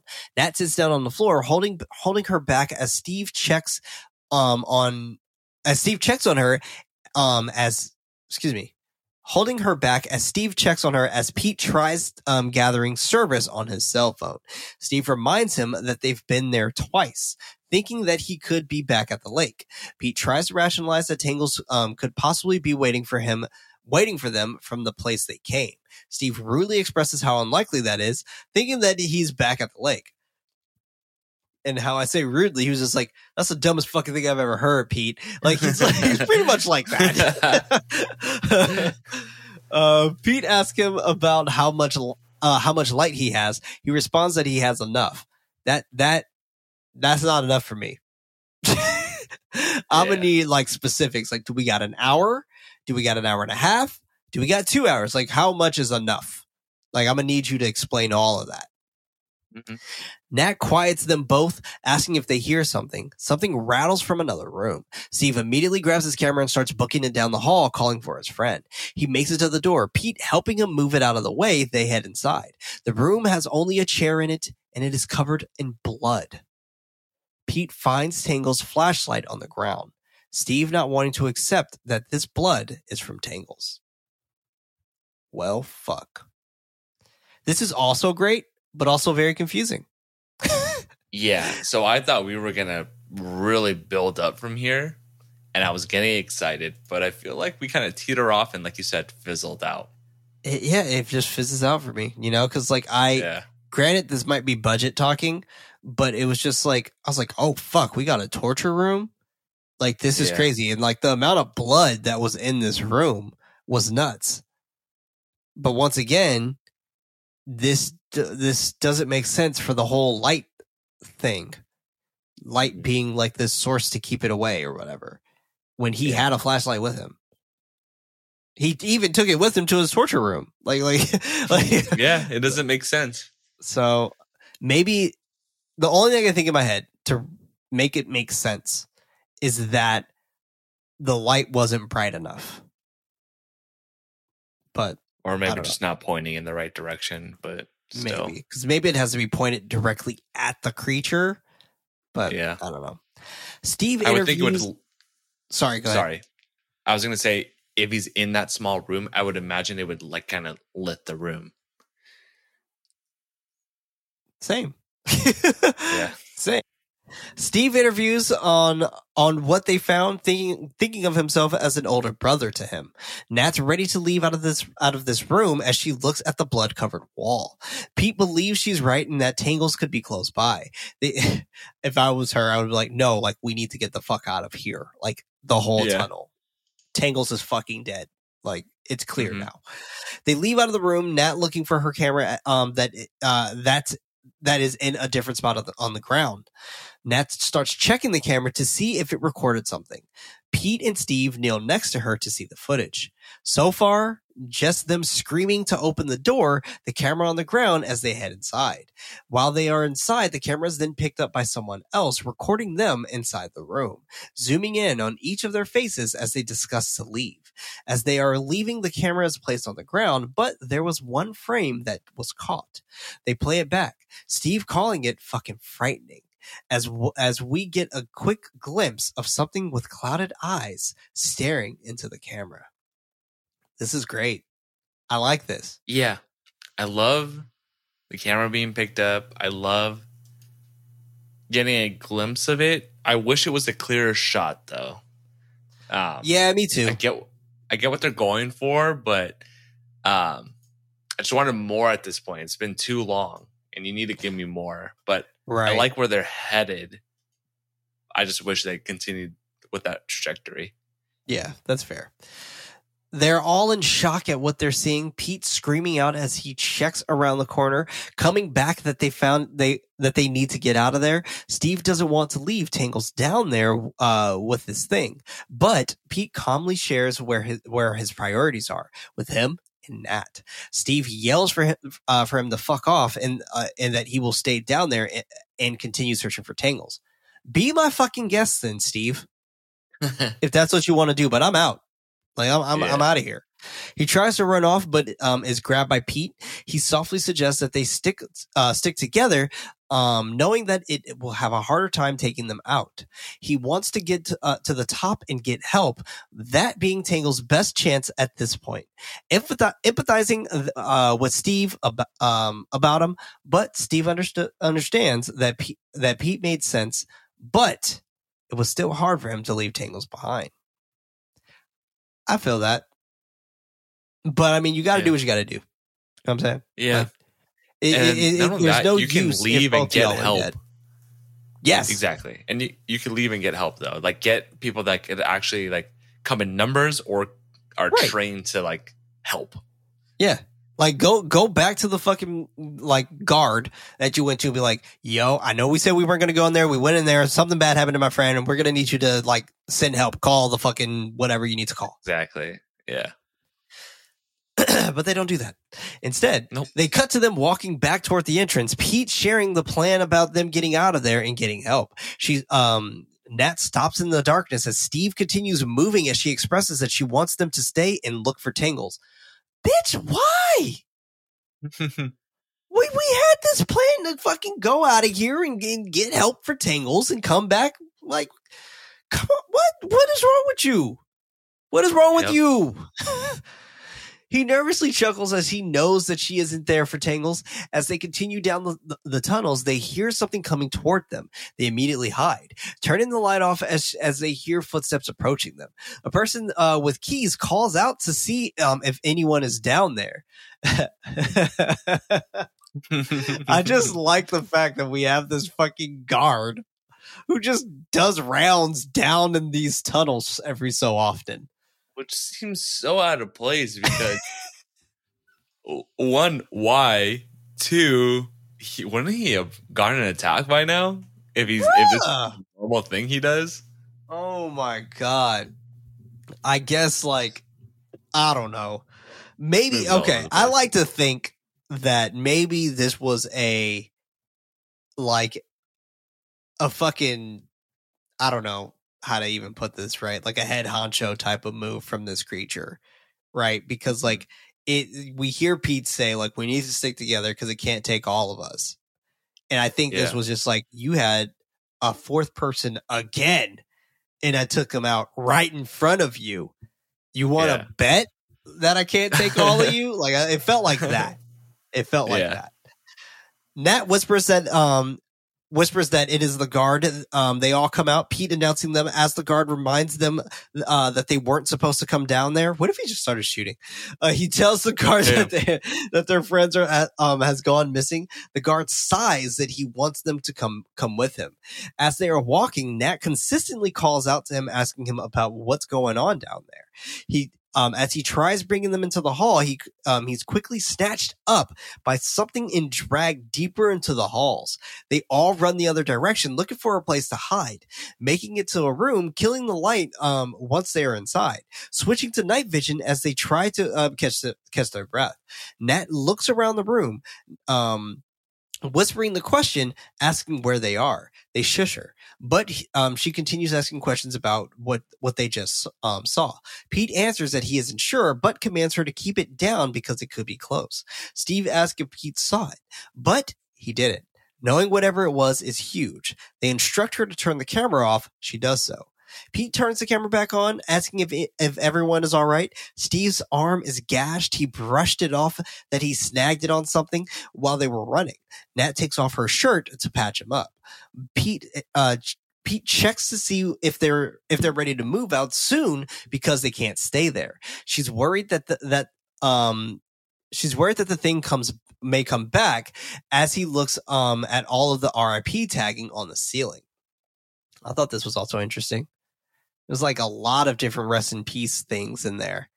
I'm like, is the creature doing this? Like, it's interesting. Yeah, because like like they're deep in who like who Who's is doing doing, this? this? Who's doing this? Who's going in here and surviving? Like, Yeah. Steve wonders if they can't take it, but he doubts it, wanting to worry about them getting out of there. He cuts the camera off and then back on, thinking that it is possibly gone. Nat agrees that they could, that they should uh, start making their way um, out of there. you know, it's interesting that they thought that this thing was gone because they saw how fucking quiet it could be while it's right behind them.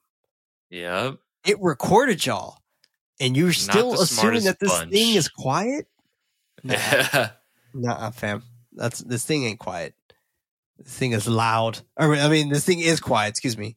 Um, they're assuming that this thing is just gonna just be walking around super loud. That ain't happening. This thing is just fucking silent. Um, Pete moves first. Steve, the last one behind. Pete drops to the ground once they reach a certain area. Looking at the map, Nat asks him. Nat asks him uh, what he's doing. He reveals that this isn't on the map. Trying to figure out while Nat is uh, becoming more irritable as everyone fears fears are heightened. He points in a direction. Steve questions if it wasn't it was if it isn't the right way. Pete thinking if they find the safest route, if they found the safest route and waited out from there. Um, Steve sarcastically agrees that being a good plan. Or at least it sounded like it was sarcasm, but he went along with it. Pete thinking that uh, John will send someone once he realizes that they are that they haven't called yet.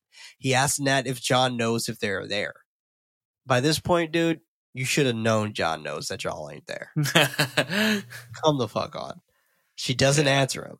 As she moves by one of the hallway corridors, he goes up to her, angrily questioning her if John knows that um that they are there. Um, rightfully upset, but she tries to explain that she needed them. He argues that they just lost a friend, questioning her needing her story. She starts raising her voice, mocking him for not being a real journalist. Damn. Dude, I hate her. I'm saying it. I'm sorry. I hate her. Why why why she why she do this? She's Why- defensive. She's ref, uh, Oh reflecting, right? Yeah, like I'm just I was I was shocked. I'm not gonna lie, I Me was too. shocked. I was like, I think what? I probably said out loud like she now?" sucks. she sucks. Fair point. He yanks the camera out of her hand, pointing it at her uh, to begin sharing her piece of the, uh, her piece to the camera, snapping his fingers at her to come up with a story about how they lost their friend based on her, quote unquote her stupidity. Fuck. her uh, as True. Nat's lip quivers, he continues belittling her, calling her pathetic before turning the camera off. I'm like, I'm like, okay. Now you kind of take it a little too far. Like I get it. Like Yeah, she no, fucked up, and like yeah, like but like damn, dude, you'd have to like call her pathetic, and I'm like fuck. Okay, And now he's feeling hurt and Now- he's lashing out. right? I'm just like, bro, why did you say this? so yeah, I like how Steve is just allowing it to happen. He's just recording these two, just like, yep. That like y'all Yeah. both wrong. Like, like Pete, you should have known John wasn't into this shit. Nat, you should have brought us here. Like, yeah. oh man, camera camera is back on as they continue moving. Them hearing rustling from the distance. Pete follows the sound, demanding for, for Steve to turn off the camera light as they check it out. They move through the area, hearing something that sounds like it is choking and gagging close by. Nat requests to look through the, the viewfinder as the uh, new as the night vision camera. Um, excuse me, uh, uh, the viewfinder of the night vision camera. She zooms in on the guard who is missing his eyes as he searches around in the water. Once again, it's fucking amazing. This Yeah. is great shit. This moment is really cool. This moment's amazing. You can see the Yeah. blood um, caked around his eye holes. This is awesome. My dude is over here playing impromptu Marco Polo, and it is great. Steve suggests that, and uh, this is my second favorite part here. Steve suggests that they help him as the guard moves around sobbing. There's always, or there's also growling behind him as the guard whimpers even more, grabbing the man's head and snapping his neck in the slowest and most vicious way possible, turning it a complete 180 degrees, allowing us to hear every single bone crack freely within his neck before allowing Oof. him to then just float and drift off in the water. Oh my fucking God. this is a really cool moment. This moment is amazing. And I've never, in my years of watching horror or movies in general, have seen a neck snap this vicious before. Yeah. And I think it was just the fact that it was slow. yeah, I think that's what it was. That was the the icing on the cake. Cause god damn, like you saw the jerking motion and everything of like how the bone just set free. And it was like, oh fuck. This Mhm. was great. yeah, but I was. love how like this is the moment where Nat's just like, ah, I fucking lost it. Like, the crew continues to stay quiet until Nat lets out a sob. The creature looks over at them with its piercing, glowing eyes on the night vision camera and starts approaching them. They immediately start running through the hall. Steve running close behind as they continue moving. Steve thinking that they lost it, but they continue running anyway. Smart move. Making it underneath an opening, Nat begins screaming through the opening that's right above a highway.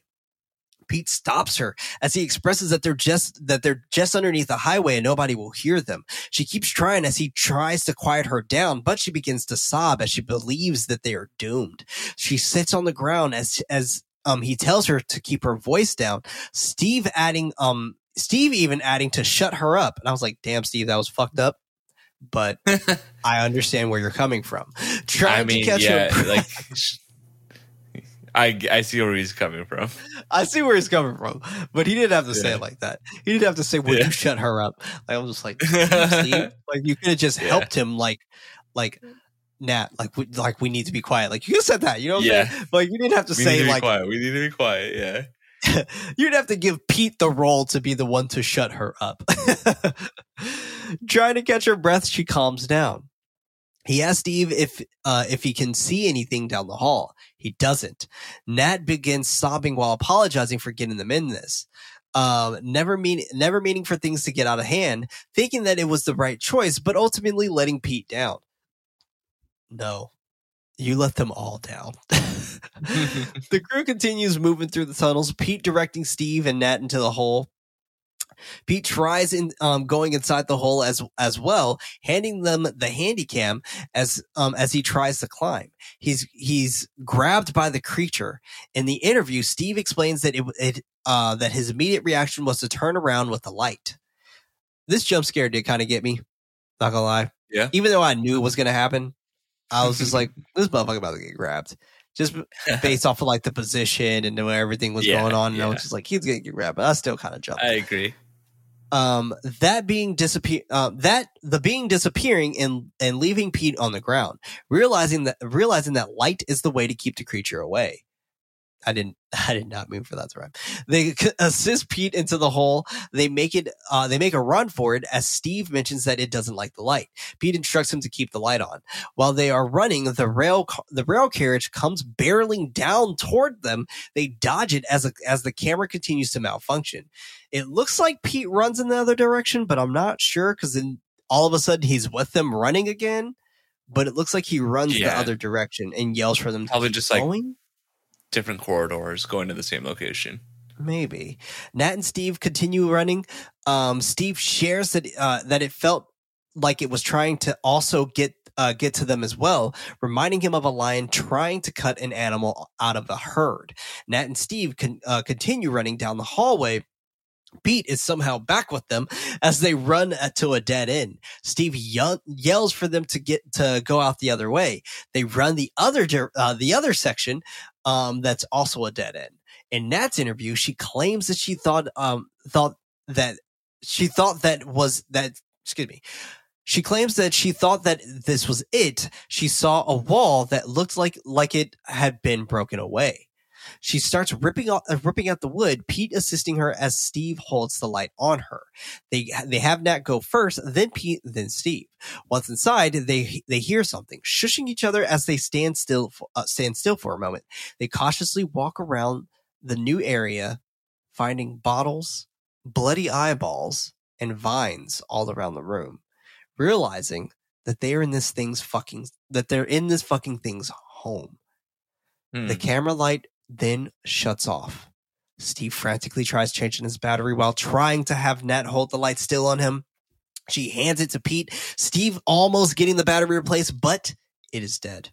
They are only being one, they're only being one left. He tries changing it to the next one. Nat frantically moving the camera around as Pete eggs him on. He gets it, shining the light on Nat. Then Pete, right as he is about to uh, give the next set of directions, the creature jumps out at them, leaving them all screaming. Nat running away alone, screaming until she trips on the ground. Cut to her later moving around the tunnel in complete darkness, only to only her night vision as her set of eyes. Her voice trembles as she moves around the room. The train's head passing, or the train's heard passing overhead. She goes to a set of bars in front of a bricked up window, her cries becoming more and more panicked. She gains her composure for a moment and takes a seat before moving again. Kicking over a glass bottle, um, she's uh inspects or I don't know what I was trying to say that. Uh, she turns around, the creature coming inside the room, cracking its bones as it moves closer to her. She sits silently in a corner for a moment before trying to quietly move down further away. The bottle falls over again. She turns around, the creature standing right behind her. It grabs her, breaking the lens of the camera. This is It's pretty intense. This is intense. And I wish we had this sprinkled across the whole movie. I agree. It's good moments, right? These are good I'm moments. We're to finally you, getting to though. the horror aspects. I agree. I agree. But I'm not gonna lie to you though. She does not get fucked up enough for me. She was in this Yeah. room with this creature for a nice chunk of time. And she came out like unscathed. Pete got fucked up. But she came Yeah, out so- unscathed. like she was fine. I was gonna say the same thing. I even think Pete didn't get fucked up enough. I'm surprised he, you know, will get there. Heat. He kind of came out of it. Yeah. But like this thing, we saw how fast this thing, this thing can move, and we saw how quickly it could take something out. But for the main protagonist, they have lore armor or something, main character armor, because they were for the most part pretty lucky. I agree. I agree. For her to be locked in this room with, or not locked, but in this room with this creature, her screaming and shit, like uh, it feels like it feels like she was getting fucked up in there. But like, Yeah, like what is she doing to she was- defend herself? I don't know. Like, yeah, I don't know. Back in the previous room where it where the first attack happened, Nat screams ring out in the other room. Pete and Steve wake up, going to look for her, but Nat is currently being dragged while being knocked out. Pushed into water, she wakes up. The creature um, speaking as it tries to drown her. I don't know what it was saying, but I think it was talking. Pete, Pete and Steve call out to her as they run after her, screaming for the thing to let her go.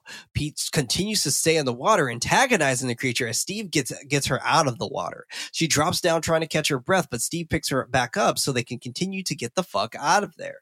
Nat um, wants to go back for Pete, but Steve doesn't allow her, telling her that they need to keep moving. She understands that. Uh, oh, now all of a sudden he, he don't give a shit about anybody. But when it came to tangles. Like yeah, this is the reason why y'all got deeper in this mess. She understood that Pete was uh, was looking out for them, but she didn't want to leave him down there alone.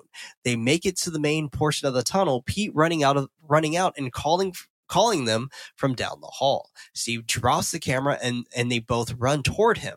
They assist him out of the out of the tunnel as he struggles and gurgles in pain.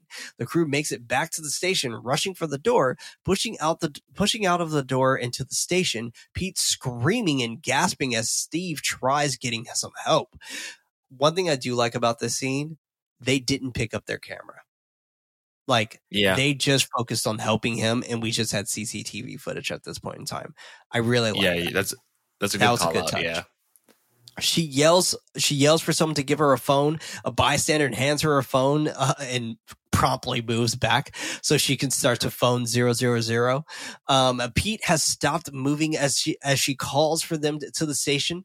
Um, her and Steve continue crying for help as Pete lies there now dead on the ground. The line disconnects. She shakes Pete, but he doesn't wake up. She sobs over his corpse. In Steve's interview, he expresses that he didn't know that Pete was dying at that point, thinking that they were all going to be fine since they made it to the station where people were. I mean, people don't do shit. Admitting um, that he would have done more if he would have known that he was lying there dying. Nah, bruh. You, like, you legit didn't do shit. You were just sitting next to them with your head down. Nat Yeah. shares that she uh, could have possibly done more to help Pete. Steve was told by the paramedics that they gave up working on on him, and it took a while to get Nat away from him. Nat expresses, or Nat feels responsible, even though she doesn't feel like it's entirely her fault. A message on the screen appears. Quote, Pete was pronounced dead at 7.37 a.m. on October 21st, 2007. According to the coroner's report, he died from extensive internal bleeding. End quote. Cut to Nat's final interview, her not knowing how she could change, how she could even change that night. Going over that day again and again, wondering what she would have done differently. Quote, Natasha Warner resigned after, after the underground shoot. She no longer works as a journalist. Unquote. Fade to Steve's final interview, acknowledging that he was uh, pissed off at everyone and everything, calling the situation both sad and pointless. You are correct. Quote: Steve Miller is still working as a new um as uh, in the news and current affairs as a cameraman. The whereabouts of quote, excuse me. Uh, the whereabouts of Jim Tangles Williams remains unknown. His family are still searching for answers. The police investigations um, were, was closed due to contradictory evidence.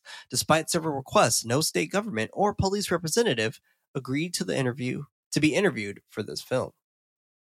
Then, credits. Okay. The tunnel. Okay. All right. I, I you know, the last part I would 100% watch again. The Yeah. beginning, I agree with you. I would skip all that shit. I would just I would just show people the last bit because like I, I was I'm in this in this group with a bunch of friends of mine, um, and we all just talk about horror films. And I when I was watching this and we got to this part, I was like, I was like, fuck, you guys, like I'm watching this crazy horror film right now, blah blah blah blah. And then when it finished, I was like, that was really underwhelming. That Yeah. that ending did not well me. I did not Yeah, feel I well. think- I think it's clear how I feel about this movie. I I I, I like that we had those high moments, but it it leaves you wanting more, right? Those high moments are done really well. Um, I wish they capitalized on it, and it's tough because I I really like found footage, and I I love the aspect of them going back and using like city cameras and security cameras to kind of stitch this all together. And, you know, I like the the absence of like city officials not wanting to interview and like going down that road. Um, but I think they could have done so much more.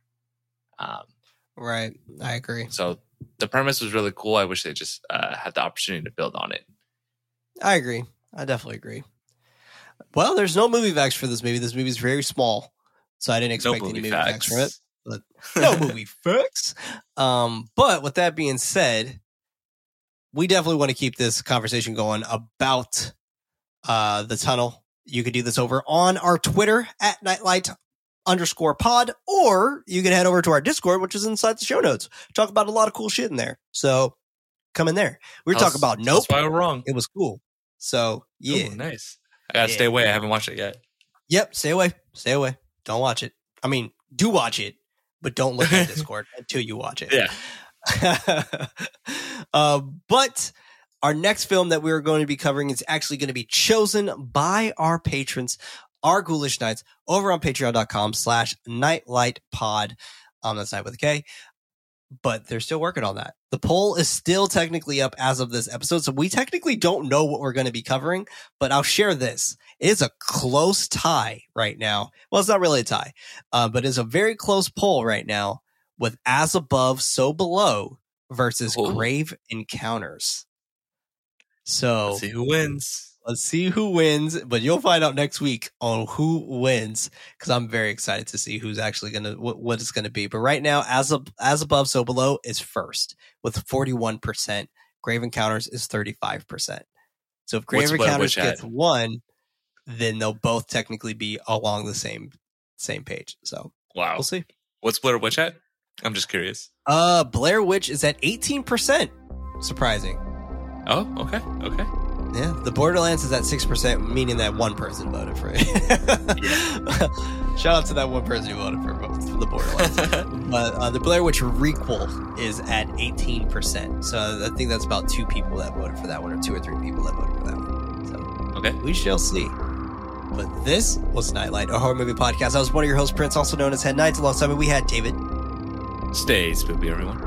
Always and forever, also known as Nightly. With your help, we can reach more Ghoulish Knights with your recommendation to someone who would actually enjoy the show. If your podcast app allows you to rate our show, please consider giving us a five star rating, as it honestly does help us out a lot. For extra horror related content, head over to patreon.com slash nightlightpod. That's night with a what? Okay. And remember, everybody, don't forget